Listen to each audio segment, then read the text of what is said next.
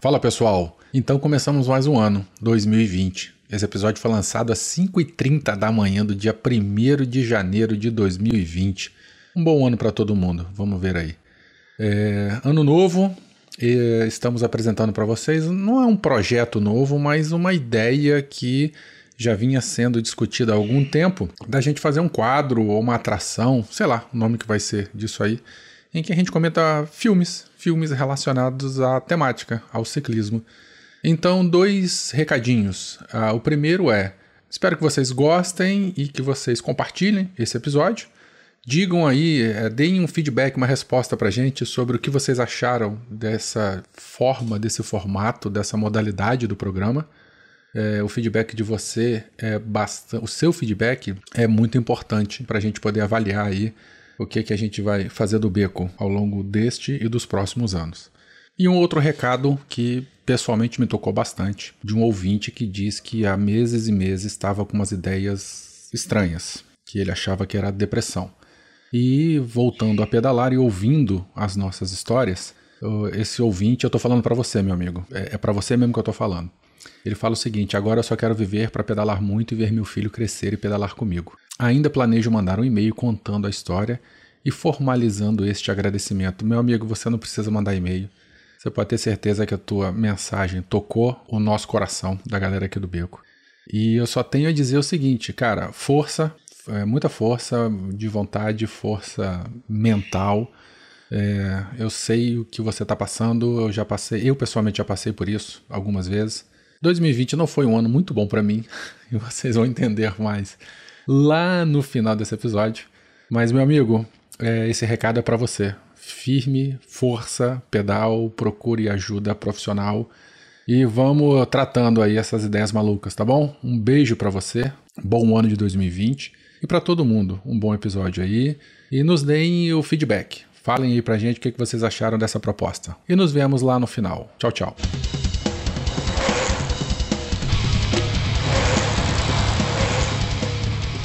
Beco da Bike, o podcast onde os ciclistas se encontram.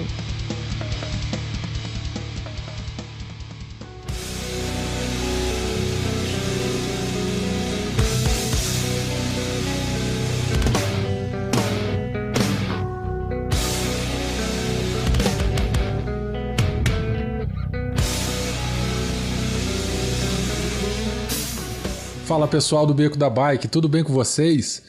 De Vila Velha, no Espírito Santo, eu sou o Werther. E, olha, conversando em off aqui, eu não sei o que será desse programa. Você já viram aí pela vitrine? Here in the fields. Hã? I fight for my Ah, a música do CSI, né? I get my back into my living. Pois é, essa voz aí, Fia, do Fio da voz fina, é lá de São Paulo, o Fio, Fio Steffen. Tudo bem, Fio?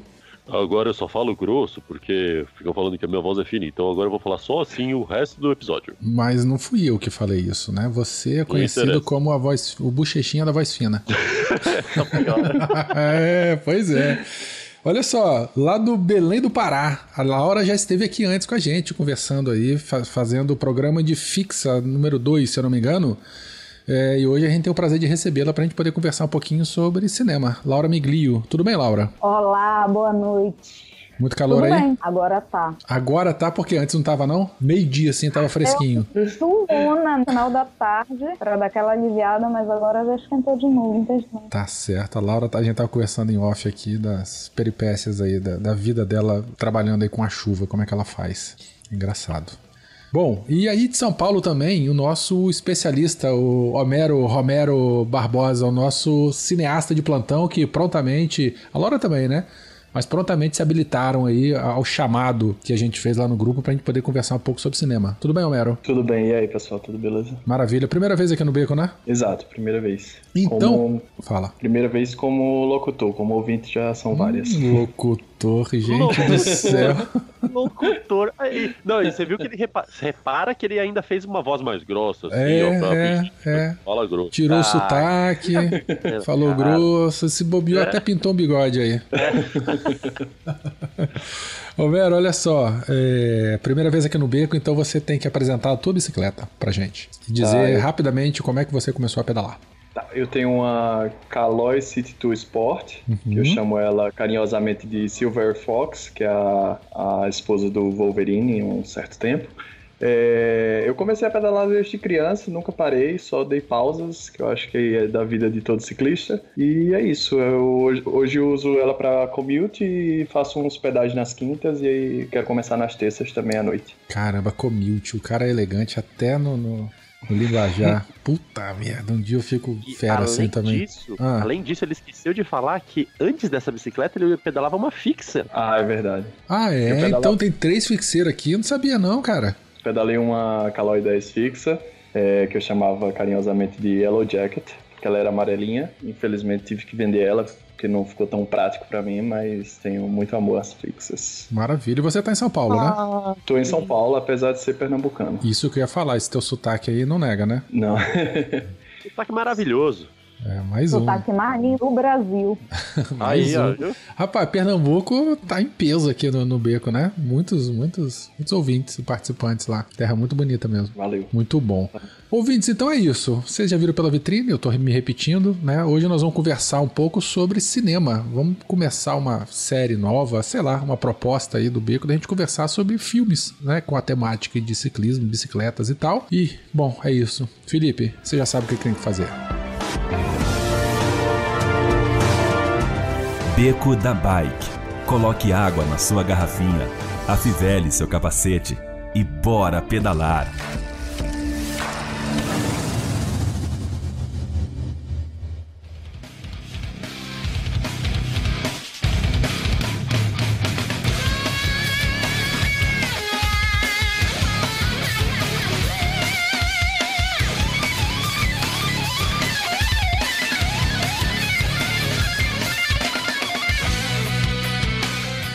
Gente, olha só. é, no início, ó, eu, eu- como a gente já comentou lá, eu tô aqui de topeira. Eu não entendo é nada dessa questão de cinema. Eu até coloquei aqui na pauta. Eu tenho assim três categorias de filme pra mim. Aquele filme que eu gosto, que eu assisto até o final. Aquele filme que eu não gosto e paro de assistir. E aquele filme que é tão ruim, mas tão ruim, que eu fico me esforço pra poder ver até o final pra saber como é que vai terminar essa desgraça. É a única coisa. isso. Não, mas é a única coisa que eu entendo de cinema. Caguei. Ah, mas o diretor fez isso, o produtor fez aquilo. Ah, o diretor é bom, mas o produtor cagou. Mas o roteirista fez fanfic. Não, não, eu não entendo nada disso. Tá? Então, ó, os especialistas são vocês. O Fio aí já trabalhou, já fez voz, já participou do filmante. A Laura entrou de, de, de, de curiosa cinéfila. E, ó, Homero, você entrou de especialista no assunto. Como é que a gente começa essa bagaça? Eu acho que a gente teve que começar pelo principal, que até agora a gente não falou aqui. Hum. O ouvinte escutou, quer dizer, viu na vitrine, mas a gente até agora não falou. Que filme que a gente vai falar? A gente vai falar sobre o Premium Rush. Não, a gente vai falar sobre a encomenda armadilhada. Isso. Cara, esses portugueses são demais, eu adoro. Gente, encomenda armadilhada. O que, que Bom, português, né? Vamos lá. Então, o que, que se trata esse filme? Esse filme, assim como a música introdutória, né, o Baba O'Reilly fala, ele se trata de um de um jovem, né? Ele não é exatamente um adolescente, mas nem tão pouco uma pessoa acima de 30 anos. Mas é o famoso Young Adult, que são o pessoal que já tá conseguindo se manter sozinho, tem a sua casa e tudo mais, mas ainda tem aquela, aquela jogada juvenil, né? De, de ser agitado, de querer as coisas e, e correr atrás do- de tudo mais. E a música fala exatamente isso, que é uma pessoa que vive no campo, que batalha por sua vida e faz a sua a sua vida sem, sem precisar depender de ninguém. E é exatamente isso que ele fala. Ele pedala ele- o jovem Wiley, ele pedala sua fixa de, de ar- arma- armação de ferro com sem freio. Sem freios, né? E- Ele faz questão de falar isso várias vezes. Exato. E ele fala que ele não quer, ele, ele não pode parar. E ele nem quer. Essa questão de freio aí, ela, assistindo o filme, né? Ela é meio. Não é porque polêmica, né? Ela orbita aí o relacionamento dele com, com a, a- o par romântico dele no filme, né? Tiveram uma Isso. treta aí por conta da questão de usar ou não usar é, freios Sim. na fixa, né? Que ele é Sim. tido como vida louca e tal, porque não usa freio. Aí teve uma, uma confusãozinha que separou. Antes da gente continuar, a gente vai contar o filme com spoiler, com tudo? Ou, ou nós vamos segurar alguma coisa ou a gente taca o foda-se e conversa tudo? Eu acho que a gente pode contar um pouquinho da sinopse, que não, não estraga nada, porque. É, bom, no fim das contas, no, no final, ouvinte, se a gente soltar algum spoiler, desculpa. É a primeira vez que a gente tá gravando de filme aqui, eu acho que pode ser que a gente se empolgue demais. Laura, você Mas ia é um comentar alguma coisa, fala. Né, gente? Tem somente sete anos, então acho É. que não me preocupar com spoilers. Bom. Sete anos? É, Exatamente. 2012, né? Filme velho, mano. Eu, eu concordo muito com Laura. É, eu acho que a gente pode começar pela sinopse e depois a gente vai comentando o filme livremente, até porque um filme de 2012 o pessoal, quem assistiu, assistiu bem, na minha opinião, né? É, já passou na TV, né? Tem no, no Amazon sim. Prime, tem na, na- nos torrents da vida aí, então se vira. Isso. Se você já viu e quer, se você não viu quer continuar ouvindo o programa, fique à vontade. Se quiser parar e ver o filme, também a vida é tua. Volta pra cá depois. Eu, eu posso fazer uma outra pergunta aqui antes da gente começar a falar do filme mesmo. Isso tem a ver com, com o cinema, tá? Certo. E eu vou perguntar para os especialistas. Como eu já falei, eu sou topeiro, não entendo porra nenhuma disso. Aí, eu queria que vocês me, me, assim, me, me explicassem como se eu fosse uma criança de 4 anos. Quem é ou qual é o papel de um produtor, de um diretor e de um roteirista numa, num, num cinema? Por que, que eu tô perguntando isso? Né? É, ouvindo os outros podcasts, vendo cinema e tal. Aí tem aquela história que o diretor é muito bom, mas o produtor cagou o, o, o, o filme porque tava pensando no dinheiro. É, e o roteirista ele colocou coisa para poder atender né, é, fanfic e tal, não sei o que lá. Me explique aí, qual é o papel de cada um, qual a importância de cada um e no final quem é que manda mais? Ou não tem isso? Ah, Eu acho que não tem. Desculpa a intromissão, mas eu acho que não tem muito isso, não, Werther. É, de quem manda mais. Existe uma hierarquia, mas eu acho que é um equilíbrio de tudo. Se trata muito de um trabalho em equipe, né? O legal do cinema é justamente que nada é o fruto de um, de um trabalho de uma pessoa só. Então, se o cara é um bom diretor, ele tem que contar com bons atores também para refletir esse trabalho dele, sabe?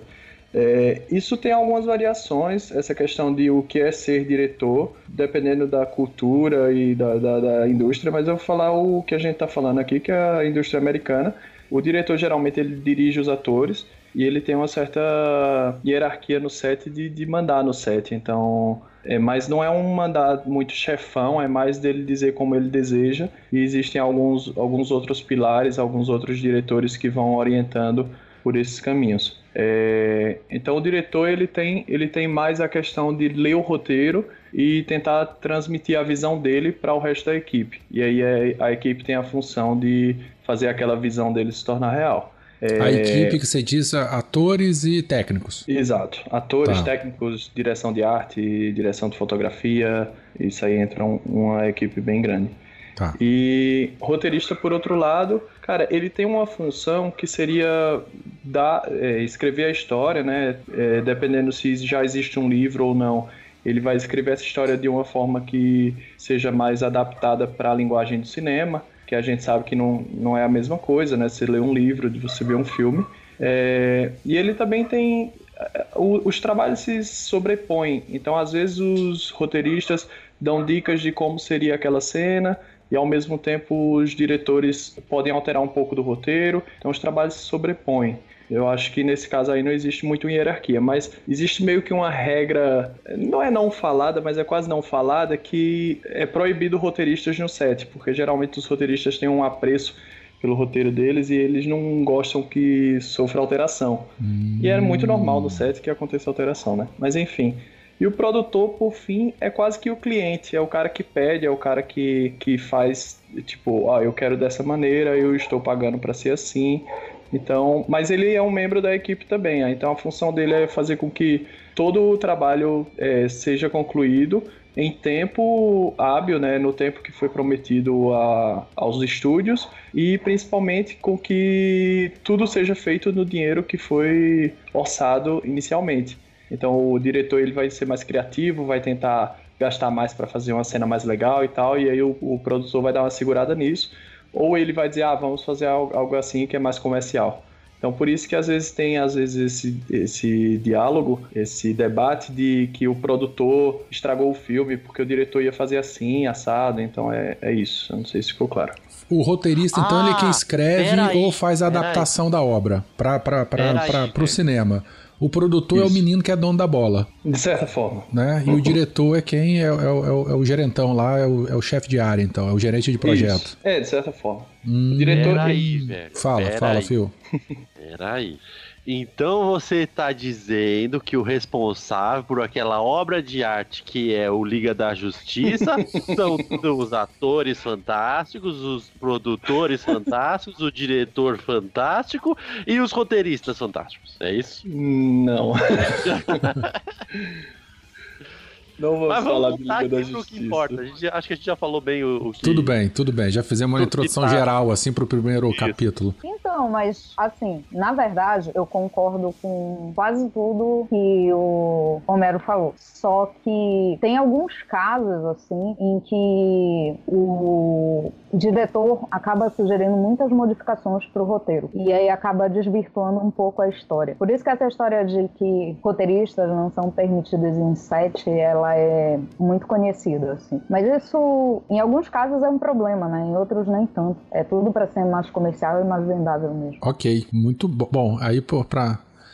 É, essa questão de, de roteirista, no- que vocês comentaram aí, né, de roteirista não entrar no set e tal, é específico de alguma escola ou de alguma, sei lá, o cinema americano é assim, ou europeu é assim, ou é geralzão mesmo, ninguém gosta mesmo que, de misturar os dois, porque senão pode sair briga? Ó, é, eu acho que depende muito, Verto. Eu acho que não tem uma regra assim, porque até o caso do filme que a gente vai falar hoje é curioso porque um dos roteiristas é o próprio diretor.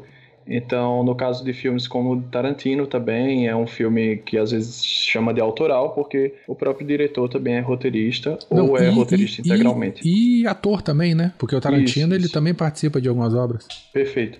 Então, é, eu acho que é muito de regra, assim, mas é uma. É, é, é muito. Vai, vai variar muito, não existe uma regra exatamente. Mas é uma forma de tentar evitar conflitos, né? Porque, como artista, o roteirista tem muito, muito carinho pela obra, então ele não quer que se altere tanto, feito a própria Laura falou, que tem muita alteração. É, é comum que tenham alterações, e o roteirista, ele vê a obra do o roteiro em si como uma obra pronta, né? Ele não vê o filme como uma obra assim. Óbvio que vê, mas não tende a ver tanto. Entendi. Muito bom. Beleza. Então, assim, entendi tudinho e agradeço a explicação de vocês. Vamos falar do filme, então? Vamos aí? Oxa, tava na hora, hein? Vai lá, Pelo Phil. amor de Você que é o mais tarado por esse filme aí. Você falou que você já viu ele 40 vezes. 41. Nossa, Mas tudo bem. mano. o, o filme conta a história de, de Wiley, né? Que é um fixeiro entregador de Nova York, que ele já é uma pessoa formada, né? Pro, da, em advocacia. Só que ele não, não tem. não sente o prazer que as pessoas sentem em estar sentado no, no escritório com. com roupa social, com aquele, aquele modo parado de viver, né? Ele quer sempre mais, ele quer viver a vida, ele quer correr. Tanto que uma das frases que ele usa logo no início do, do, do, do filme é, é a seguinte: ele fala, ah, meu, a gente é pago pra, pedalar, o que, que pode ser melhor que isso? Então, ele, ele, como você falou, Werther, ele é uma pessoa que vive uma vida sem, sem freios. Ele quer sempre ir pra frente, rápido, corrido e tudo mais. E com isso, ele tem a sua namorada, Vanessa. Vanessa, obrigado. a Vanessa, que ela, apesar de também ser uma entregadora, ela, ela repete a, a, a seguinte frase, que ela está nisso só porque ser garçonete é pior. E a gente tem o antagoni o primeiro antagonista do, do Wiley, que é o competidor dele, o... O espideiro, né? Manny. Manny. Isso, o Manny, o, o famoso espideiro de roupa de lycra, com bicicleta de carbono feita por medida. é, Marombado também, né? isso. E ele fica se glamor, gla- glamorizando pelas pernas torneadas dele. É, Desculpa a fungada, Felipe, por favor, tire essa fungada. Peraí. E a gente tem o verdadeiro antagonista, que é o Inspetor Monday, que é uma, um policial corrupto envolvido com. com agiotagem e, de- e ele deve pra máfia. Máfia chinesa, né? Máfia chinesa, bem lembrado. Não, e um merdeiro, né? Porque assim, é um. É um é- é- cara, é uma treta atrás da outra no filme, né? Tá devendo dinheiro pra um aqui, aí vai apostar mais, aí acaba o dinheiro, aí vai pegar dinheiro de um agiota aqui pra poder tentar recuperar o dinheiro numa outra casa de apostas e vai só aumentando a quantidade de merda que esse cara vai desenvolvendo. É, é interessante isso top aí. de merda. Bom, tudo E bem. no- Fala, fala. E no meio, e no meio de todo esse caos, nós temos também a companheira de quarto da, da Vanessa, que é a. Ai, caralho, ajuda a gente. A chinesa lá. Nima, Nima. Nima, obrigado. Temos a colega de quarto da, da Vanessa, a Nima, que ela é uma repórter e ela publicou há uns anos atrás uma reportagem sobre o Tibete. Ela, que é- ela não, eu, eu não, não peguei se ela é repórter ou se ela é advogada ou trabalha com direitos humanos, alguma coisa assim. Ela Não, ficou, ela é ficou repórter. é repórter mesmo? Porque ela tá com Ela visto é- de estudante lá em Nova York, né? Isso. Ela tá, ela é repórter, só que ela provavelmente ela trabalha na, na universidade, né, por conta de uma bolsa. Então, Uhum. então por conta disso, infelizmente o filho dela foi impedido de, de ir morar com ela na, em Nova York pelo governo da China e, e aí ela tá atrás de uma forma de trazer esse menino para, os braços dela novamente. E aí que entra o nosso querido Wiley, pois ele vai fazer uma encomenda especial, Premium Rush, que deve ser entregue no bairro chinês até às 7 horas da noite. E é aí que começa a, no- a nossa confusão da sessão da tarde. Não, mas olha só, antes disso, é, a gente podia. Porque a, a estudante chinesa, ela é colega de quarto da Vanessa, né? E. Porque eu acho que seria interessante a gente falar é, como é que os- a- eles, eles se fecham ali, esse trio aí, né? Porque ela pediu especificamente pro. pro pro fixeiro é, para poder pegar o papel e, e levar. Não servia qualquer pessoa, né? Precisava ser uma ah, pessoa de mas confiança. É uma Fala. coisa leva a outra. Aqui é só, só sinopse. Ainda é só sinopse? Eu pensei que a gente já tava contando o só filme já. sinopse, pô. Não, não, não. Aí agora a gente começa a, a, a estender essa história deliciosa e, e que, como disse você no nosso primeiro episódio de Fixas, é uma ode às fixas. Bom, o começo do filme é meio um pouquinho frenético, né? Apresenta aí cada um dos, dos, dos participantes. Aparece já. Eu lembrei da Laura, que aparece a Vanessa já metendo um, tomando uma fechada e metendo um cadeado no retrovisor. Porra, Você lembra? É a Laura pura, bicho, aquela cena. Ô, gente, olha a imagem que vocês têm de mim. É daí pra pior. É daí pra pior, não se preocupe. E com cinco minutos assim de filme já já é, é, já aparece praticamente todo mundo, né? O, como o Phil falou, o Espideiro. A gente já entende que ele é um, um dos antagonistas, ele é o competidor. é, o- já aparece o drama pessoal lá do. que Eu, eu sempre vou esquecer o nome dele, eu vou falar o fixeiro mesmo, o, o ator Wiley. principal. É. Já aparece o drama pessoal, a Vanessa também já é apresentada, já aparece um pouco da, da do trabalho dele, né, do escritório lá, então a gente já vê quem é o gerente também, vê a bagunça, como é que funciona. E uma coisa que me incomodou muito nesse filme, que é todo mundo suado. Não sei se vocês perceberam isso. Ué, é óbvio, caralho. Eles estão Cara, mas pelo amor de inteiro. Deus, bicho, dá uma gastura que é o dia inteiro. Tudo bem que o filme todo você passa num único dia, né? Mas é, é to- todo mundo suado de, com a mesma roupa e suado o dia inteiro, cara. Ai, não, eu fiquei gasturado com isso. Lógico, cara. É, é, Ou você acha que aqui é, é- é melhor? Você acha que os caras que ficam aí com, a- com as caixas do Cavaleiro do Zodíaco nas costas estão tão, tão sem suar nada? É, Esse pessoal podia ouvir o bico da bike, né? Aquelas dicas de pedal urbano, de levar a toalhinha, né? Levar garrafa, lenço Se umedecido. você tem uma caixa de Cavaleiro do Zodíaco nas costas e ouve o Beco na Bike, fala pra gente aí nos comentários. É, como é que você se vira Ai, com dei uma de isso? blogueirinho. Uma coisa, Werther, uma coisa que eu acho muito legal do, do início do filme é que eles conseguem apresentar todo o universo da fixa, principalmente para quem não conhece a cultura da fixa, né, de, de meio que a, a contracultura, de ser odiado por toda a cidade, de ser meio contra as regras.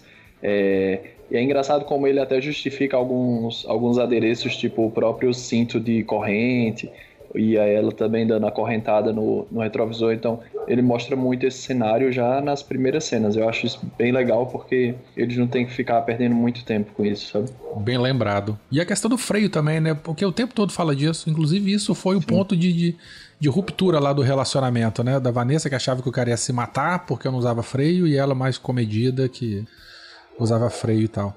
É, eu queria perguntar para vocês: a gente sabe quais são aquelas bicicletas?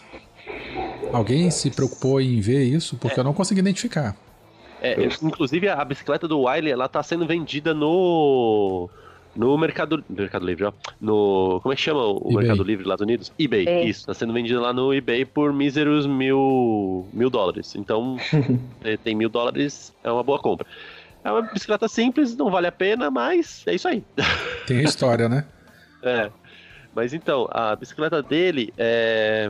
Ela tem bullhorn, né? Sim, ela, ela vem com, com drop e, e ele troca pra bullhorn. Não, mas o. Peraí, o guidão dele é um bull? O bull é o seu guidão, né, Laura? Aquele com chifre virado pra É. frente. Mas. Só que o dele é um modelo diferente do meu. Pô, eu- Por quê? Como assim? Qual, qual que é Ele- o seu? O meu, a curvatura é maior. É. O... Tem um nome específico que eu não lembro agora. É o Pursuit. É, o dele não. Pode ver que a curvatura é bem levezinha, assim. mas é ele com- pedala com a mão pra frente assim ou ela pedala com a mão paralela, a, transversal ao, ao eixo da bicicleta? Ele- As duas coisas. As duas coisas. Essa é a vantagem do Bullhorn, né, cara? Quando, quando ele tá fugindo do, do Monday, ele pedala exatamente com as mãos transversais ao guidão. É, o guidão dele tem, tem uma pontinha, na verdade, curva. Quase não é curva, né? Só a ponta É, perto do polegar. Isso, É só a ponta. É como se fosse um flat só com a ponta pra cima.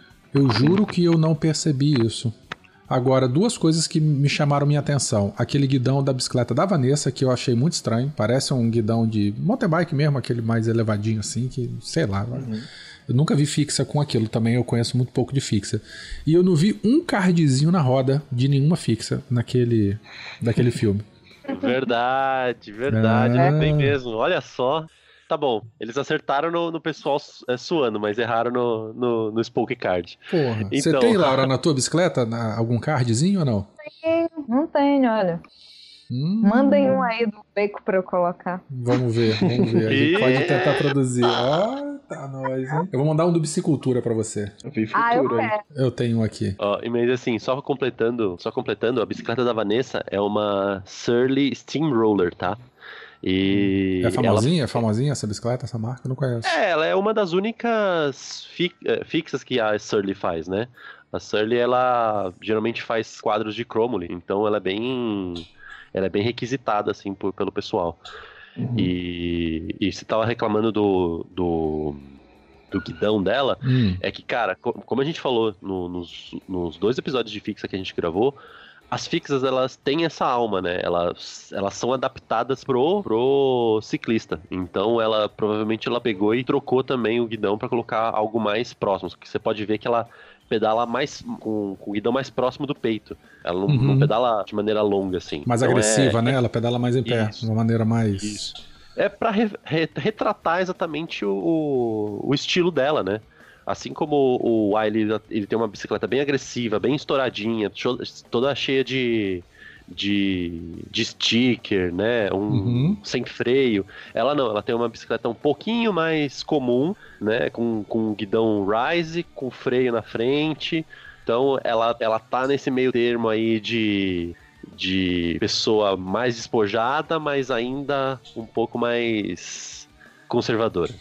Tá, a gente tem duas bicicletas também principais pra falar. A do Espideiro. Vocês A identificaram Espideiro, qual é? como- a- a- então, como ele mesmo fala, ele é uma bicicleta totalmente feita à mão para ele, né? O, o quadro foi todo feito em carbono, então não tem muito Mas não é de uma dela. marca conhecida aí, como vocês falaram aí da- das fixas. Eu não reparei, pelo menos, porque como- quando ele falou que, que é feita, feita à mão para ele, então eu, acho, eu já desconsiderei, nem cheguei a ver. Tá, Mas acho que não, acho que não, acho que não é nenhuma marca conhecida não. tá. E tem uma última bicicleta que a gente precisa falar também. Qual? A do policial, coitadinho. Qual que é a marca? Não sei. Tré. É track mesmo? É track, isso que eu ia falar. Cara, eu passei, eu reassisti o filme, né? E aí eu passei o filme inteiro tentando ver se era realmente uma track, até que eu consegui. Eu não vi isso, cara. Eu não vi. É. Tadinho, deu Esse pena daquele policial. Eu tenho, uma dó dele. Eu tenho uma dó desse policial, cara. Aqui- Eu tenho uma dó dele, eu tenho uma dó da bike. Nossa, bom. A galera até chama ele de do Armstrong, né? Os, os Armstrong. próprios colegas. É, ô, Lance, não sei o que lá, tadinho. Ele só se ferra do começo ao fim. Bom, tudo bem. Aí- Ah, fala, fala, fala. Não, é que a gente tá falando aí do- dos veículos, né? Que a, a bike do, do próprio policial é uma coisa bem bem conservadora, né? É uma, é uma mountain bike com suspensão, com bagageiro, com coisa atrás. É. que- É uma bicicleta bem, Bem- careta em comparação bem às retrat- outras.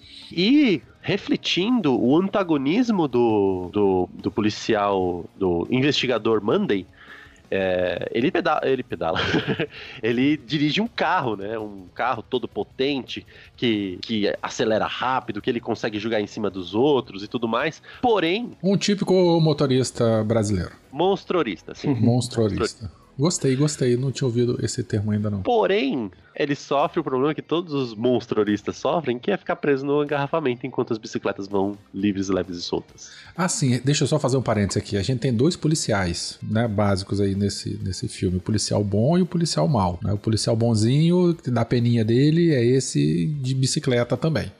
É um coadjuvante lá. E tem o policial malvado que é, é um malvado, que anda de carro e quer matar e é o antagonista principal. Olha, ouvinte, é simples. Se a pessoa está de carro, ela é vilã. Não ela fala está- isso, não, está não, de não, não fala isso não. No filme, no filme, Ah. no filme, no filme. Tanto é que o próprio rival dele, no, o Manny, ele também dirige um carro, né? Ele é o único deles que tem carro. Nossa, eu ia falar isso, cara. O cara tem uma SUV, Isso. um monstro de carro, cara. Eu não, não entendi nada disso aí também. Entregador de carro que ganha merreca.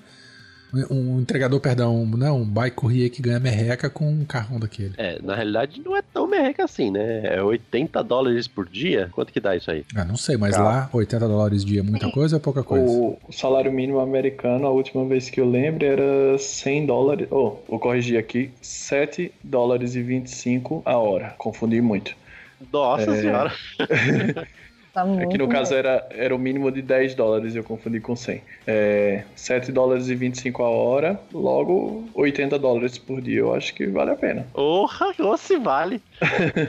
Pois é, mas é, são no máximo 80 dólares, né? Sim. Que é o que ele menciona. É no máximo. É tipo em um dia bom, assim. E É, mas- eu acho que no caso lá do Maine, é, ele não precisa ser um courrier. Ele é porque ele quer, entendeu? Mas ele deve ser rico, assim, porque ele, ele não tem a pinta de um courrier que sobrevive daquilo. Concordo, concordo. Não, e eu acho que todos os veículos, o Phil tava falando, mas é bem isso. Todos os veículos no filme, eles é, refletem a identidade do, do personagem, né? Então, até a própria bike do, do policial certinho, ela é toda certinha e assim se reflete por todos os outros. Até tem um personagem que eu não sei se vocês lembram, que é um. Cara, ele não é fixeiro, mas ele é um courrier também. E ele. Velhinho. É, exatamente, que ele é todo Uhum. cheio de, de adereço e tal. Cara, a bike dele, ela tem um drop virado ao contrário. É, ele é Pra um todo drop esquisito, a bike é cima, igual. cara. Exato. Então, é justamente isso. Tipo, to- todas as bikes, todos os veículos, eles refletem a, a identidade, né? A personalidade de cada um. E o carro, o carro do, do policial mal, né? Digamos assim, ele é muito um carro de americano médio, né? De, de, de- que trabalha em escritório, tal, carro social, digamos assim. O, esse velhinho Courrier, ele lembra o BA, do Esquadrão, o Esquadrão Classe A. É verdade, é verdade. né? Cheio de, de pulseira e colares e anéis, é bem engraçado. Deixa eu só fazer uma outra pergunta, quase nada a ver aqui. Ô Laura, você morou na Austrália, não foi? Isso. É, você via, tinha é, bike corria lá? Como é que é? Ou, ou não? Não, Tá. porque assim, eu morei na cidade com o maior número de milionários per capita do mundo, né? Nossa. Então não vai ter mesmo isso. Então não tem, gente. Não tem. Não, tudo eu. bem. A Desculpa aí brasileira. então, Laura. Desculpa aí, a gente é Hellis mortal aqui. Não, Eu é emagrei quilos no meu primeiro mês lá. Basta eu te dizer isso, né? Que eu não tinha Jesus. dinheiro nem pra comer. Não, tudo bem, é porque eu lembrei desse assunto aqui e fiquei curioso pra saber. Mas é, Eu- um, é um mundo lindo, assim, pra ciclista de uma maneira geral, né? Só que a gente vê muito espideiro e, assim, todos paramentados. A técnica lá do museu. É, a técnica lá do museu que eu fui pra trabalhar, ela. Ela ia de bicicleta, assim, mas ela era toda old school, sabe? E aí ela pedalava de saia, assim, um saião, e uma Nossa. bicicleta toda antiga. E ela tinha uma moto ultra antiga também. Então, assim, era, o- era o estilo dela, mas a- o, o clássico, assim, são aqueles espideiros todos paramentados, que aí chegam no trabalho, tomam um banho, trocam de roupa e tal. Ele E- chega no, no- no trabalho com o bermudinho de lycra. E aí, depois de lá, ele tira a fantasia e bota a roupa de trabalho. Isso. É um chicó, é, então. é um sonho, porque as ciclovias são todas interligadas, né? Em todas as ruas. Muito bom. Mas Ei, ei, ei, ei, a- as ciclovias daqui do Brasil também são interligadas. Olha só, eu consigo ir de São Paulo até. Eu consigo ir de São Paulo até Espírito Santo só de por ciclovia. Aham. no teu sonho, talvez. Bom, mas vamos A voltar pro título- filme. Eu fui beber água, voltei, vocês estavam falando de alguma coisa aí. Vamos continuar, senão a gente não termina hoje. Fala.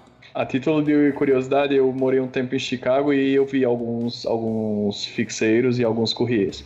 Mas não, não se compara ao número que é visto no filme e, e como eles retratam, o que eu acredito que seja até verídico com o que acontece em Nova York. Uhum. Isso que é legal. A cena da fixa e das entregas em- é muito forte em Nova York. Tanto é que é um dos locais que eu quero muito conhecer justamente por causa disso.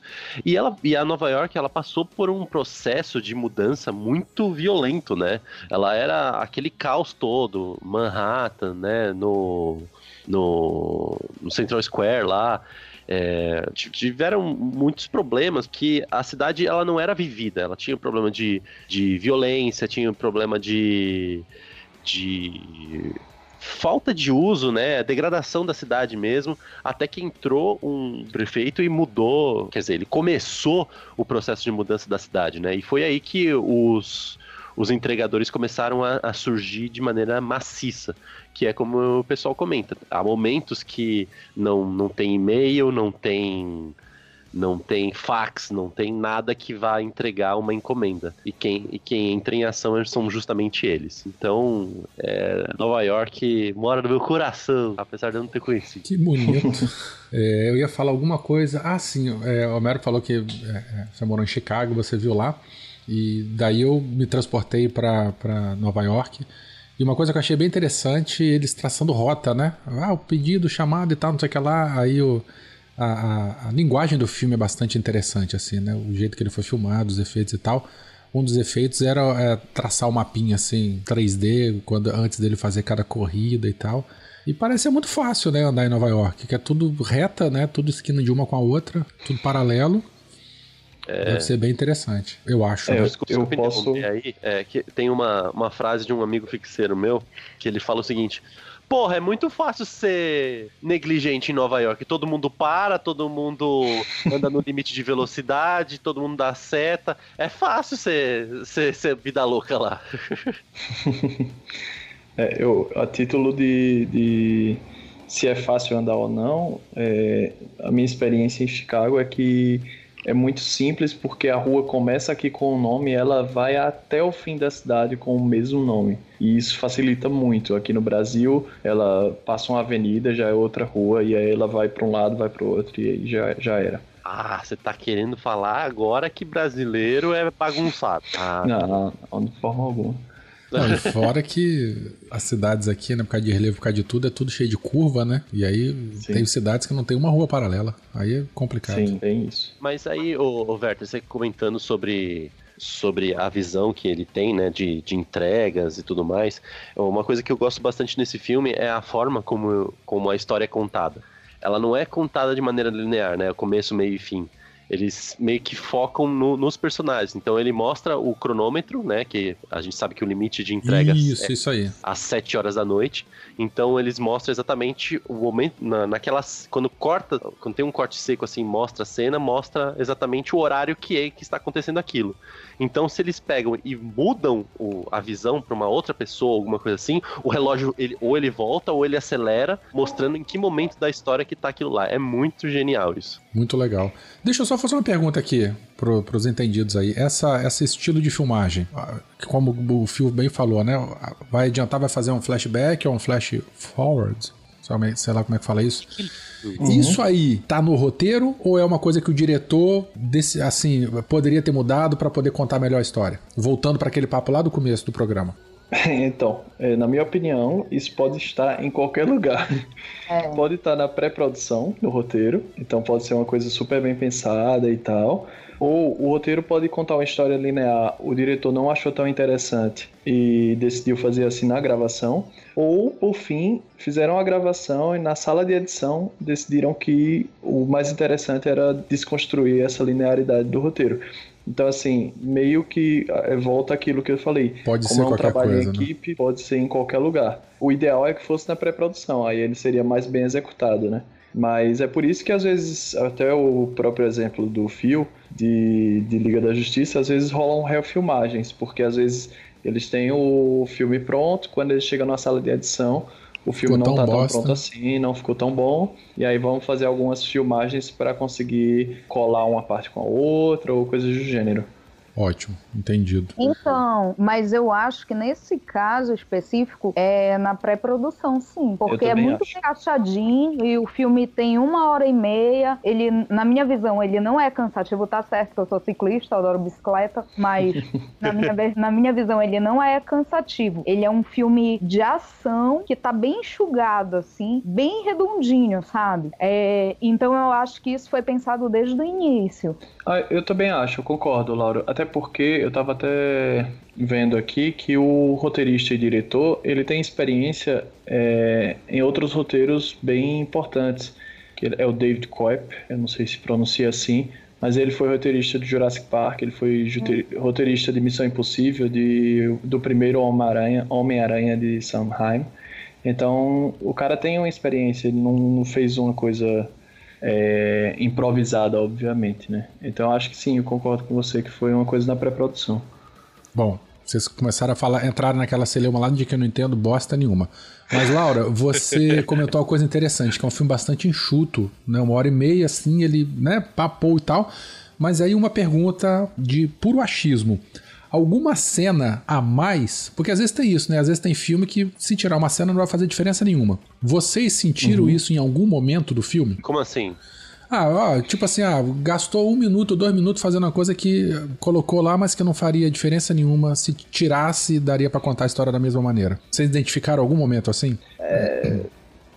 Eu acredito que tem alguns momentos, mas eu acho que é, eu não sei se dizer se é a mais ou se é só uma questão de público-alvo do filme, porque assim o filme não é um filme muito cabeça, ele é um filme mais de ação do que de fazer pensar e de fazer é, raciocinar. Então acaba que ele entrega muita coisa que às vezes a gente já consegue deduzir. Mas eu não vejo isso como um problema, já que o público-alvo dele é um, é um pessoal que está querendo ir ver ação mesmo. Eu acho isso legal. Não diria que é a mais, mas que podia cortar e podia diminuir o filme, sei lá, para uma hora, uma hora e dez, sei lá. Não acho que é nada disso não, cara. Eu acho que é exatamente como a Laura falou. É bem enxuto. Eu acho que se cortar mais eh, vai ficar muito ruim.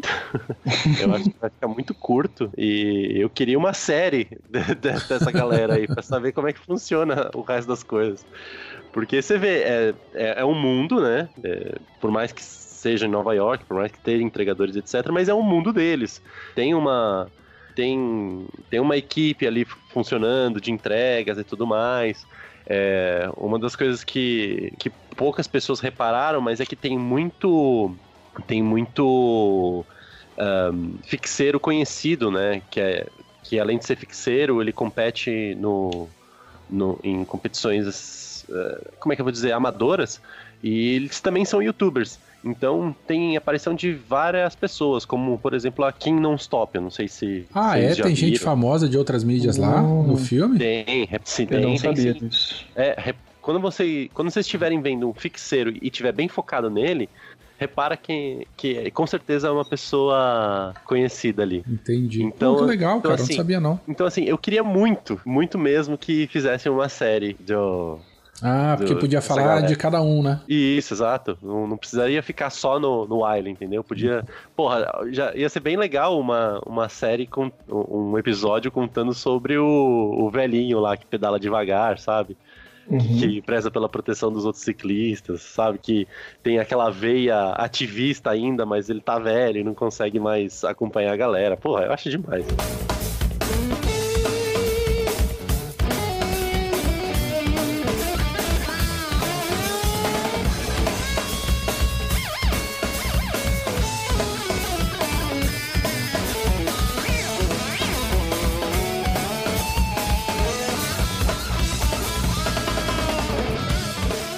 Laura, e você então? O filme teve ou não teve injeção de linguiça? Eu acho que não. Eu acho que tá bem enxuto. Assim, é que nem eu falei, né? A minha, a minha visão de ciclista também. Eu, eu gostaria até que tivessem mais coisas, assim, é, que aprofundassem na história de alguns personagens a mais, não focasse só no é, Gordon Levitt lá. Mas eu acho que é um filme bom que ele seja enxuto, porque ele é palatável para outros públicos também, entendeu? Ele apresenta a cultura, principalmente da Pixar, mas a história dos Courriers para outros públicos, não só para quem gosta de bicicleta. Então, é, assim, na minha opinião, é bem louvável que ele seja bem enxuto e curtinho e do jeito que ele é mesmo. Muito bom, muito bom. A tua opinião é bem parecida com a do Phil também. Ele também acha isso. Pra vocês terem ideia, eu fiz a minha mãe assistir. e ela adorou, assim.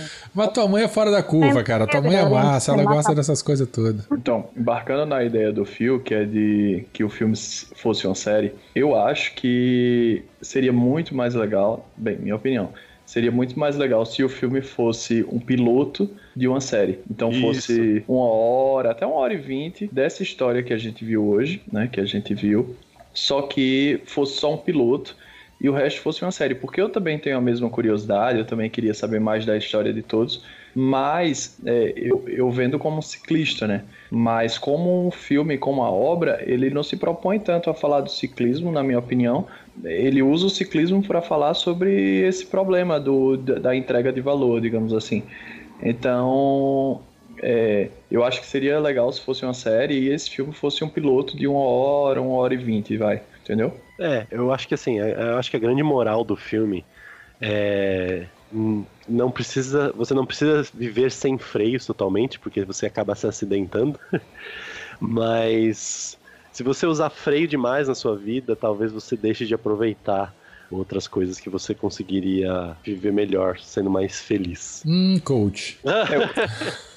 É, Bom, eu, acho que, concordo. olha só, a gente podia começar. Desculpa interromper, hein, Homero, mas eu acho que a gente podia vontade. começar a falar mesmo um pouco do enredo, porque até agora a gente só, só apresentou, apresentou, não contamos uma história, né? Uhum. Então termina história. aí, Homero, e a gente Só vou concluir o pensamento do Phil. É, eu concordo, Phil, sobre esse lado de, de, de apresentar, é, não ter tanto freio e tal. E é muito da filosofia da fixa de você não parar, de você buscar um novo caminho, né? Você se moldar aos obstáculos. E eu acho que uma das, das linguagens que eles usaram, que eu achei bem legal, é também graficamente, assim como o 3D lá do mapa que o Werther falou, é quando ele tenta estudar qual o melhor caminho para ele sair dali, para ele passar aquele cruzamento. Eu achei isso muito legal, porque querendo ou não, a gente acaba fazendo isso no dia a dia, quando a gente tá com mais pressa na bike, Puta, lembrado. tenta, tenta achar um caminho ali, um caminho mais seguro para para não ferir ninguém ou ferir menos pessoas possível. Renato, beijo pra você. Enfim, é isso aí, cara. É, é, essa é a minha opinião. Eu curti muito essa, essa forma deles mostrarem isso. Muito- Werther, fala. é, você comentou que você acha que a gente deveria falar sobre o enredo e tal, mas eu acho que é exatamente o episódio, por mais que a gente tá sendo um piloto, né, Ah. do, do que, a- do que vai vir por aí, eu acho que é mais ou menos esse o, o formato que a gente deveria colocar. A gente falar das curiosidades, das coisas legais que acontecem no filme, mas não necessariamente da história. Ah, então Pra tá deixar- bom. Então deixa, Deixar então. o pessoal aí, o ouvinte, sentir o que acontece aí no meio do caminho. Tá, então a gente não vai nem comentar nada da questão da, motivação do policial malvado. Ou deixa, a deixa mo- abaixo isso. É, a motivação acho que tá, tá meio clara, né? Quando eu falei ali do, do enredo, mas. Ouvinte, assista. É, então tá bom. Então assista essa porra aí. Não vamos contar mais do Nossa, roteiro, eu tô não. sendo todo culto.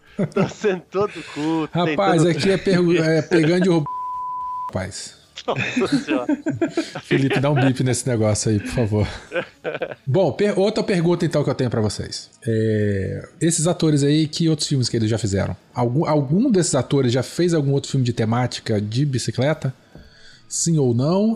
Ou eles já são conhecidos por alguma outra obra? Sim ou não? Sim, qual que vocês lembram? Ó, o, o Gordon Lewitt, ele não, não, não, é não. Personagem, eu não sei quem é Gordon. O Gordon Lewitt, Wiley. o, O fixeiro. né, o fix- o fixeiro Ah. principal, ele fez trocentos filmes, é 500 dias com ela, é Hum, não conheço. Batman mesmo, Batman? é Batman. Ele fez o que de Batman? Ele foi Ó, o Robin. Isso. né, Não é bem assim.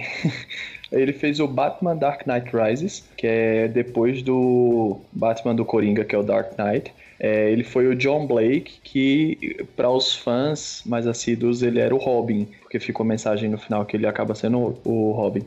Ele fez o Looper, é, que também é famoso e foi na mesma época, no mesmo ano, na verdade, saiu no mesmo ano do Premium Rush.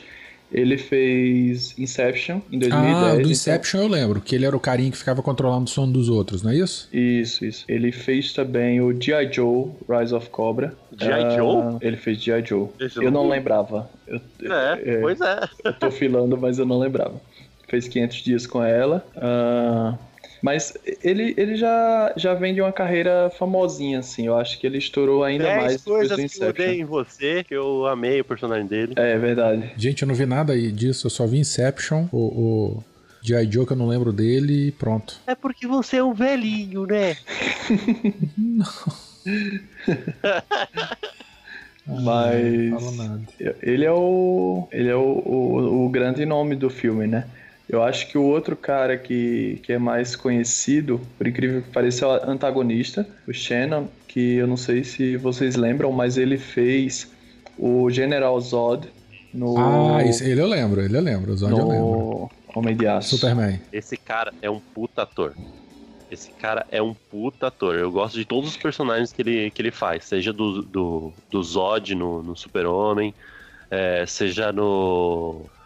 É, putz, esqueci o, o outro, o outro filme que ele fez, mas ele É um geral- puta ator, ele- eu só não lembro os filmes que ele fez. É, Ele eu sou uma também fez, o também fez o Jonah Rex. É, Jonah Rex eu não vi. O que, que é isso? Que filme é esse? É um Jonah Rex. filme de, de quadrinhos. Ah, é, inspirado em um quadrinho de faroeste. Que tem Ah, o Thanos. Exato. Cara, eu confesso que os outros filmes dele eu não, não lembro. É, É, ele geralmente faz personagem. malvado. Se não. É, se não, se não mal, é anti-herói. Sim. Ele fez também Pure. O Nossa, esse eu não lembro. Eu também não. E Bad Boys 2. Eu, eu, eu estou filando muito, estou colando Tudo na bem. prova, mas, mas ele fez Bad Foi Boys na página 2. do MDB aí. É, não, eu, eu acho que é isso. É, principalmente Homem de Aço. Esse The Harvest, eu não, não lembro. Esse filme não me, é, não me é estranho, mas eu não lembro agora. E Jonah Rex. São os que eu lembro. E o Pearl Harbor, ob- obviamente. Nossa, gente, eu, eu, eu, eu, eu não gravo nada disso. Eu pego o filme e assisto, e pô, é legal, pô, não é. E, eu- e os filmes caem numa daquelas três categorias lá que eu falei no começo do programa. Avalia. Olha só. Fala. Ó só. Outro- outros personagens que tem é a Vanessa, né? Que ela fez Heroes. Eu não sei se o pessoal vai se lembrar, mas ela era aquela personagem que chorava e todo mundo morria. Uhum. Tem o quê? a... Aquela série Heroes? Isso. Hum. Tem a Nima, que é a Jamie Chung, que ela fez o par romântico do do, do, do filho do Will Smith no, na, no remake do Karate Kid. Como é Hum. que. Ela é aquela japonezinha que toca piano? Ela é do Kung aquela Fu, do, do, do Karate Kid 4? Sério? Isso, isso. Caceta, rapaz! que massa! O Asif Man Mandif, não sei se é assim que se fala, que é o Raj, que é o dono ali do, do, do, das entregas. Ele fez a Lenda de Avatar, aquela versão. é, como é que eu posso dizer? Cagada de. de, De A Lenda Além de. Aang. É. Não, a lenda de Avatar E- é Avatar que você tá falando. Não, não, não, não, não. não. Tem outro filme de Avatar? Aham. Nossa, mano. Tem a Lenda É, de Avatar. Isso. É que Tá. esse é a lenda de Avatar inspirado no, no desenho animado barra anime de Avatar, a lenda de Aang, o último dobrador de ar. Enfim, tem vários nomes. Isso, exatamente. É, E o, o Espideiro? o, o Espideiro, o Espideiro, ele. Eu acho que ele é francês pelo nome. É Olé Parks. Olé, deve ser Olé. Ele fez Vampire Diaries. Ele fez. É só isso mesmo. Uma coisa que eu notei é que é um pessoal muito da TV, né? Um pessoal muito que faz produções pra TV, exceto o Joseph Gordon-Levitt. É, o resto tem muito nome na TV, a própria Vanessa, que é Dania Ramirez. É, a, tem, tem a, a, a irmã Chen lá, que ele precisa entregar o, o, o bilhete. A, a, a chinesa do final lá, ela que dá o, a Isso. autorização lá. Ah, o que que tem? Isso, ela é. a- Ela. Ela fez o do Demolidor. Como é que era o nome? Ah, Puta, peraí, deixa que eu preciso. Ah, eu sei quem é, mas eu também não lembro o nome. É, eu esqueci o nome dela, peraí. Mas qual personagem? Escreve É aí. Madame Gal. Madame Gal. Deus Isso. abençoe o Google. Então, ela fez a na, Madame na série, na série do Demolidor, não é isso? Isso, exatamente. Aham. Tem os coadjuvantes também, né? Da, da máfia chinesa que eles Ah, geralmente estão mas em. não vamos entrar ne- nesse detalhe não, senão a gente vai ter que falar do Chinatown toda. Mas eu tô bobo com a, a, a chinesa, cara, que é a menina lá do, do Karate Kid. E é engraçado que não é. Não, são dois filmes que eles não estão muito distantes um do outro, né? E ela dá uma puta espichada de um pro outro. Caramba, Sim. é mesmo. Ô, Fio, a título de curiosidade, você falou que ele era um young adult e ele não tinha ainda 30 anos. Joseph Gordon-Levitt gravou entre 30 e 31 anos esse filme.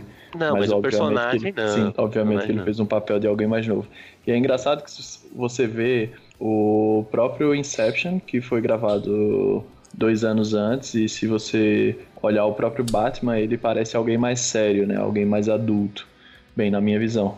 E é engraçado como o cinema consegue fazer isso, né? É, juvenescer não necessariamente é, o físico da pessoa, mas com, com o figurino, com a forma de falar da pessoa, já, já consegue tirar uns anos ou acrescentar uns anos na pessoa. O carinha lá tava com 31, então, que você falou? Isso, Durante entre as 30 filmagens? e 31 anos. Isso, Parecia um garoto, cara. exato. O, o ator, né? Que fique claro, não, o- não o personagem. Sim, isso, o ator. isso, perfeito. Aí, ó, eu também tô com 32 anos com carinha de 20. Eu tenho que rir Até amanhã, né? Até amanhã. Não é isso? Teu aniversário, né? Já quarta-feira agora, do dia da gravação? Isso, quarta-feira. Não, não gostei, não. Vocês estão zoando com a minha cara. Ué, você me chamou de velho aqui na cara dura, na frente de todo Ó, mundo? Mas O- você é, Zé ué. Mané. O diretor do filme, ele, ele foi roteirista de A Múmia de 2017 com Tom Cruise. Ah, eu Ele sei que esse filme é uma bosta. Ele foi roteirista de Inferno, ele foi roteirista de Jack Ryan Shadow Recruit, foi roteirista do filme que a gente viu, de Anjos e Demônios, de Indiana Jones e o Reino da Caveira de Cristal. Pô, você já Chega, falou um monte de filme ruim, chega. Não, ver, não, parou, parou, parou, parou. É, ô, ô Homero, galera não vai querer ver, velho. Não, Gente, é. é. legal esse filme. Não, não, não pega essas referências aí, não, tá? Mas tem ótimos filmes, tem Panic Room, tem Spider-Man, tem, tem bons filmes. Tem Jurassic Park, cara, que é isso, Missão Impossível, são ótimos filmes. Tá, então você tá querendo dizer que o Premium Rush foi o limite dele. Depois disso só veio bosta. Exatamente. Ah, então tá bom. Olha só, vamos voltar pro filme que a gente tá, tá, tá, tá descambando muito pra episódio de quadrinhos, filmes e HQ, sacou? Eu não, não quero isso não. Vamos voltar a falar de bicicleta e, e Tá, eu vou falar, falar, mais alguma outra é- curiosidade do enredo e tal, até porque a gente já tá com uma hora e dez aqui e a gente já vai finalizando de alguma maneira. Tá, eu quero falar uma curiosidade legal, que o, treinamento que o Gordon Lewitt Isso, teve curiosidades. Antes, antes de você falar isso, todos eles já eram ciclistas? Sim Não, ou não? nenhum Não, então, deles. então conta aí a história do treinamento Nenhum deles. deles, todos eles passaram por um, por um, acho que foram três ou quatro meses de treinamento, tá? É, treinamento assim, nada comparado aos filmes de heróis e tudo mais, né? Que o pessoal pega peso, etc. Mas sim como controlar a bicicleta, como, como frear, o Gordon Lewitt mesmo, ele não quis usar muito muito dublê. Os skins Inclusive- lá eram de verdade? Eram de verdade. Que Ele, ele massa, aprendeu cara. a fazer. Ele aprendeu a É. fazer. E, e, inclusive, ele pegou em, em um, em um dos momentos da gravação, ele não conseguiu brecar e deu com tudo na traseira de um táxi que não, não deveria estar onde estava. E aí, e aí ele se acidenta mesmo. Por exemplo, no, no, no fim do filme, quando mo- mostra a cena final dele pedalando no, no meio do trânsito, ele tá com o braço enfaixado, né? Aquilo lá, você entende que é por conta do, do que foi acontecendo no, no, no filme, mas na realidade ele estava sim com o braço enfaixado, porque ele tinha descido a mão, o, o braço com tudo no, no carro e, e tava sangrando. Caramba, Tem uma ceninha até- pós-crédito, né? De uns 4, 5 Isso, segundos, isso. assim, que fala isso, que ele tomou 30 e tantos pontos É. no, no 30, braço. 31 pontos. é. Fala. Laura. 31, pontos, 31 pontos, isso que eu ia fa- falar. Foi, Não É. foi besteirinha, assim. É, Eu acho meio exatamente. Tirou um bife do braço. Caramba, cara. Que massa. O mais que legal, o mais legal é a cara dele de felizão com o braço todo fudido, É, assim. eu me fudi, eu tô sangrando. Não, que É. massa. Ele pegou o espírito dos fixeiros mesmo. Exatamente. Agora eu queria perguntar um negócio pra você. É, vocês têm alguma referência? Porque é baseado num anime chamado Golden Boy. E aí eu queria saber se vocês têm alguma referência é, desse anime, se alguém já assistiu, porque eu nunca nem tinha ouvido falar, na verdade. Você tá brincando que ele é baseado em Gold Boy. É uma das referências do filme. Hã? Nossa, não, não sabia. É, é- é um anime É, que. é que um colega baseado meu, é, é um, ami- um amigo meu que tá sempre me falando pra eu assistir esse, esse anime e eu nunca parei pra assistir. Agora, agora eu vou assistir, gente. É Pode a anime de fixeiro mesmo, ô, ô, ô, Laura? É um courier de 25 anos. Pô, que massa, cara, que legal. Pra mim, o único anime de bicicleta que eu tinha ouvido falar até agora foi o que o do Fio falou daqui dos meninos japoneses lá. Eu não sabia que tinha esse de correr, não. Ou a Mushi Pero. Temos É. que fazer um episódio sobre. Que legal.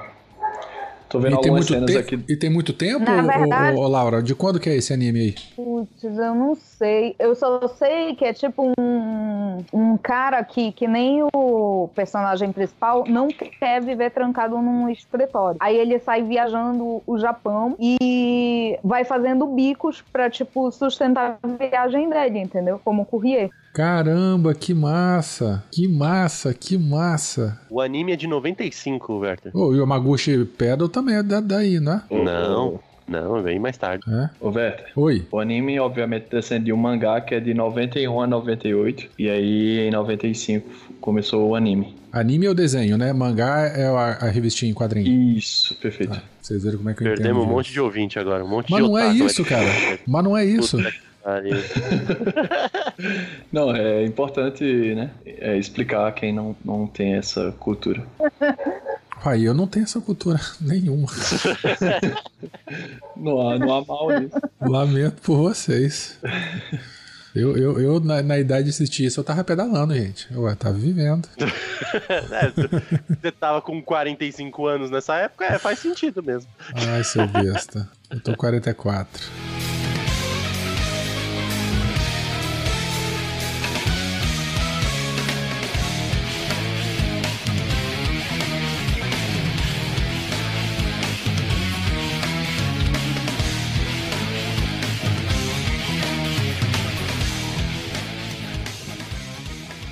Bom, é, já começando a finalizar aqui, eu tava lembrando aqui de uma, uma outra bicicleta também que apareceu no cinema e ela foi bastante interessante numa cena específica que não tem nada a ver com fixa. Que é uma hora lá que, por acaso, a gente falando, falando, falando aqui, eu- do nada eu lembrei dessa cena.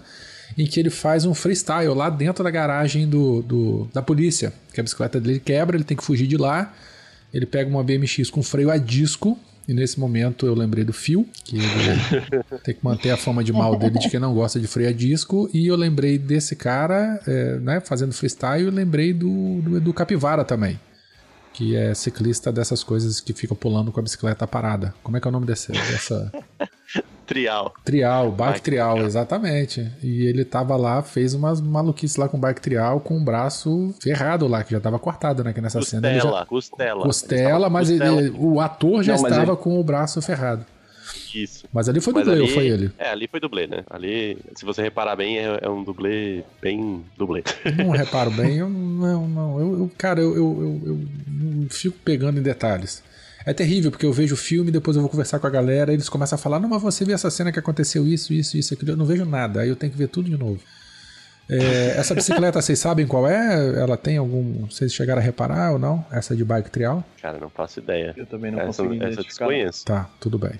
Eu Bom, achei que você ia falar. Ah, É, fala. então, achei que você ia falar, Não. não, ela foi uma bicicleta usada por não sei quem, etc. Que quem? Eu? É. Eu não, uai. Eu só quero saber. não- a gente não apresentou as quatro bicicletas, daí eu lembrei dessa última aí também que a gente não falou nada.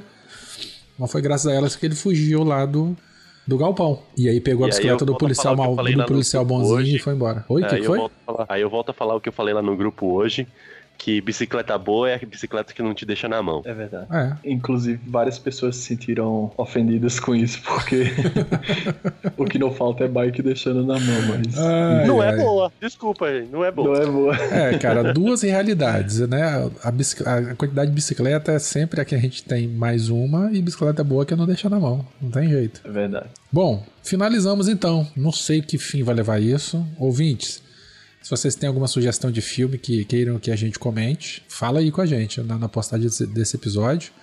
É, mensagens finais aí, alguém quer dar um alô, quer mandar um beijinho pra mãe, pro pai, pro grupo de pedal? Vai, Acho que a mensagem final é pro pessoal falar o que achou do filme também, dar a opinião deles nos comentários, que é importante, né? A gente não dialogar sozinho aqui eles darem um pouco da opinião deles. Isso aí. Moral da história? Tem moral da história? É, eu falei lá, eu confio. Eu falei lá, a moral da história, é como eu vou repetir mais uma vez, é aquele momento que a gente para e pensa que a gente de repente coloca muito freio na nossa vida, né? A gente tá curtindo um negócio e acaba tendo que frear justamente por causa do medo. E às vezes o medo é que derruba a gente. Coach. Mas também, se a gente não tiver nada, a gente vai acabar se acidentando. Então, eu acho que é importante a gente ter uma dosagem boa, viver um pouco sem medo, mas com um pouco de, de respeito às vias. E só cai quem pedala, né? Eu acho que é, Só cai quem deixa de pedalar. Não Nunca sei, não sei se aí, Laura. vocês lembram, é, na, na hora que o Menia tá lá conversando com a Vanessa, dentro do carro, que ele tá tentando convencer ela a meio que ficar com ele, assim, ela diz, ah, ele disse, ah, porque ele é louco, ele já quebrou a clavícula várias, é, duas vezes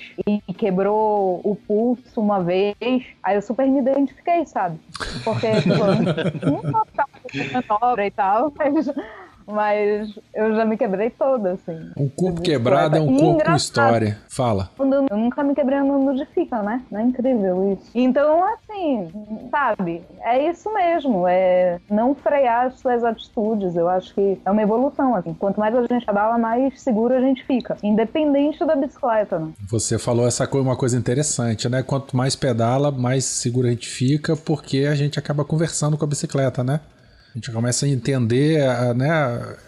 O equipamento, o trânsito, o ambiente, e a gente acaba se tornando um só. Bem, bem interessante. Faz todo sentido mesmo. Eu acho, acho que a ideia de fio em uma frase só seria: diante do obstáculo, não freie, desvie. Aí, ó. Caraca. Puta que pariu. Pode terminar. Encerra aí que esse fechou maravilhosamente. Tá bom, vamos encerrar então. Gente, um beijo pra vocês. Obrigado pela presença, Outra. Laura, Mero, Fio. Vamos dar tchau pros ouvintes? Tchau, tchau, Tchau, pessoal. ouvinte. Tchau. Tchau, tchau. Beijo. Até.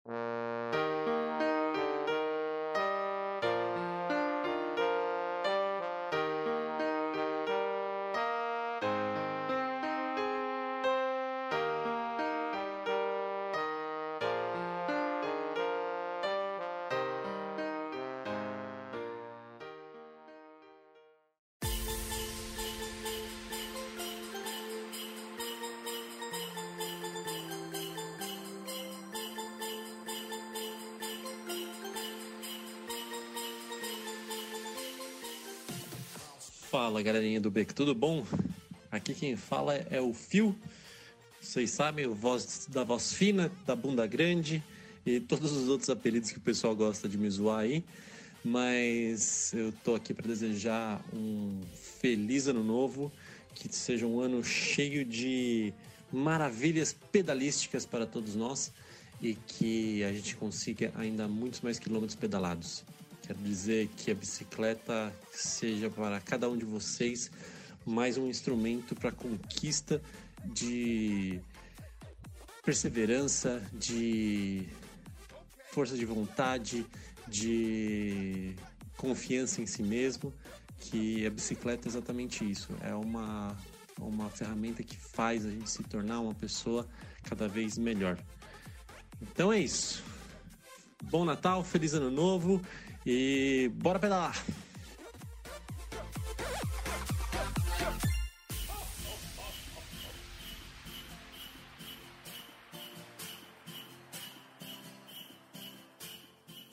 Oi, pessoal do Beco. Aqui é a Muriel e eu tô passando para deixar um feliz Natal e um ótimo ano novo para vocês, cheio de pedaladas. Beijo.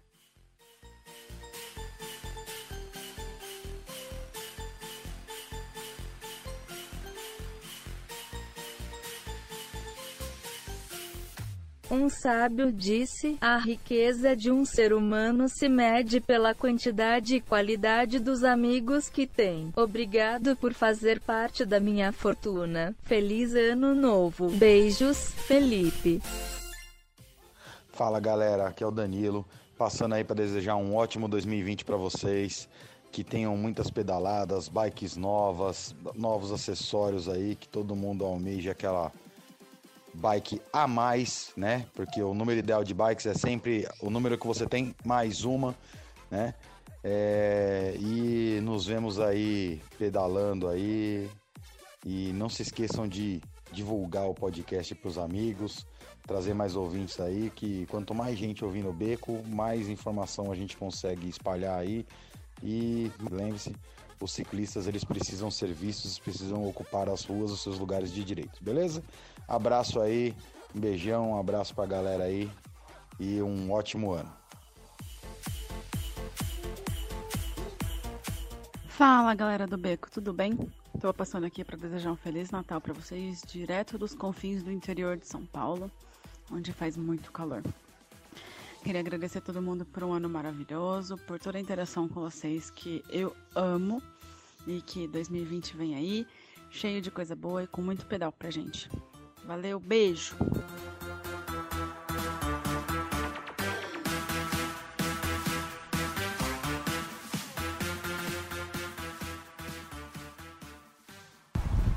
Olá, que tal? Aquí es Chico en en la margen del Río de la Plata para desejar a todos los ouvintes del podcast Beco da Bike una feliz Navidad y un feliz nuevo año para todos. Muita maconha, muitas chicas e chicos e muchachos.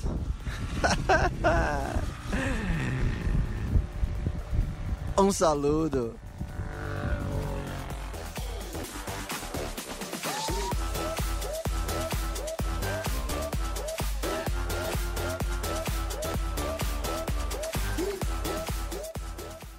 Wala Wala! Aqui é o Pena, vim aqui deixar os meus recadinhos de fim de ano padrão aí para vocês. Primeiro é comam chocotone e doem os seus panetones. Uma alternativa é usá-los como presente de amigo secreto ou inimigo secreto. Funciona bem dos dois jeitos. Tomem sol no períneo. Ah, essa técnica incrível, de preferência acompanhada acompanhado do Chicó, que é o mestre dessa técnica, que vai poder verificar aí a incidência, o ângulo do sol, está tudo certo. Bebam muita água, sempre levem um carregador de celular na mochila e assistam a nova temporada do Rick and Morty que acabou de estrear no Netflix. É isso, seus lindos. Um beijo.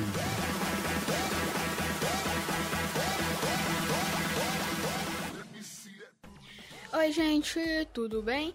Aqui é o Guilherme, eu quero desejar um bom ano novo para vocês, que seja cheio de alegria, paz, harmonia e que também vocês tentem pedalar, né? Porque esse podcast é pedal, pedal e pedal e também bike.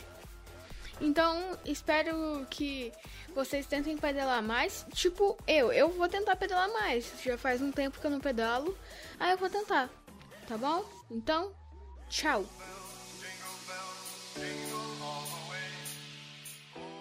Queridos ouvintes do Beco da Bike, boas festas para vocês, boas festas para suas famílias e muitas pedaladas aí em 2020. Beijo, beijo.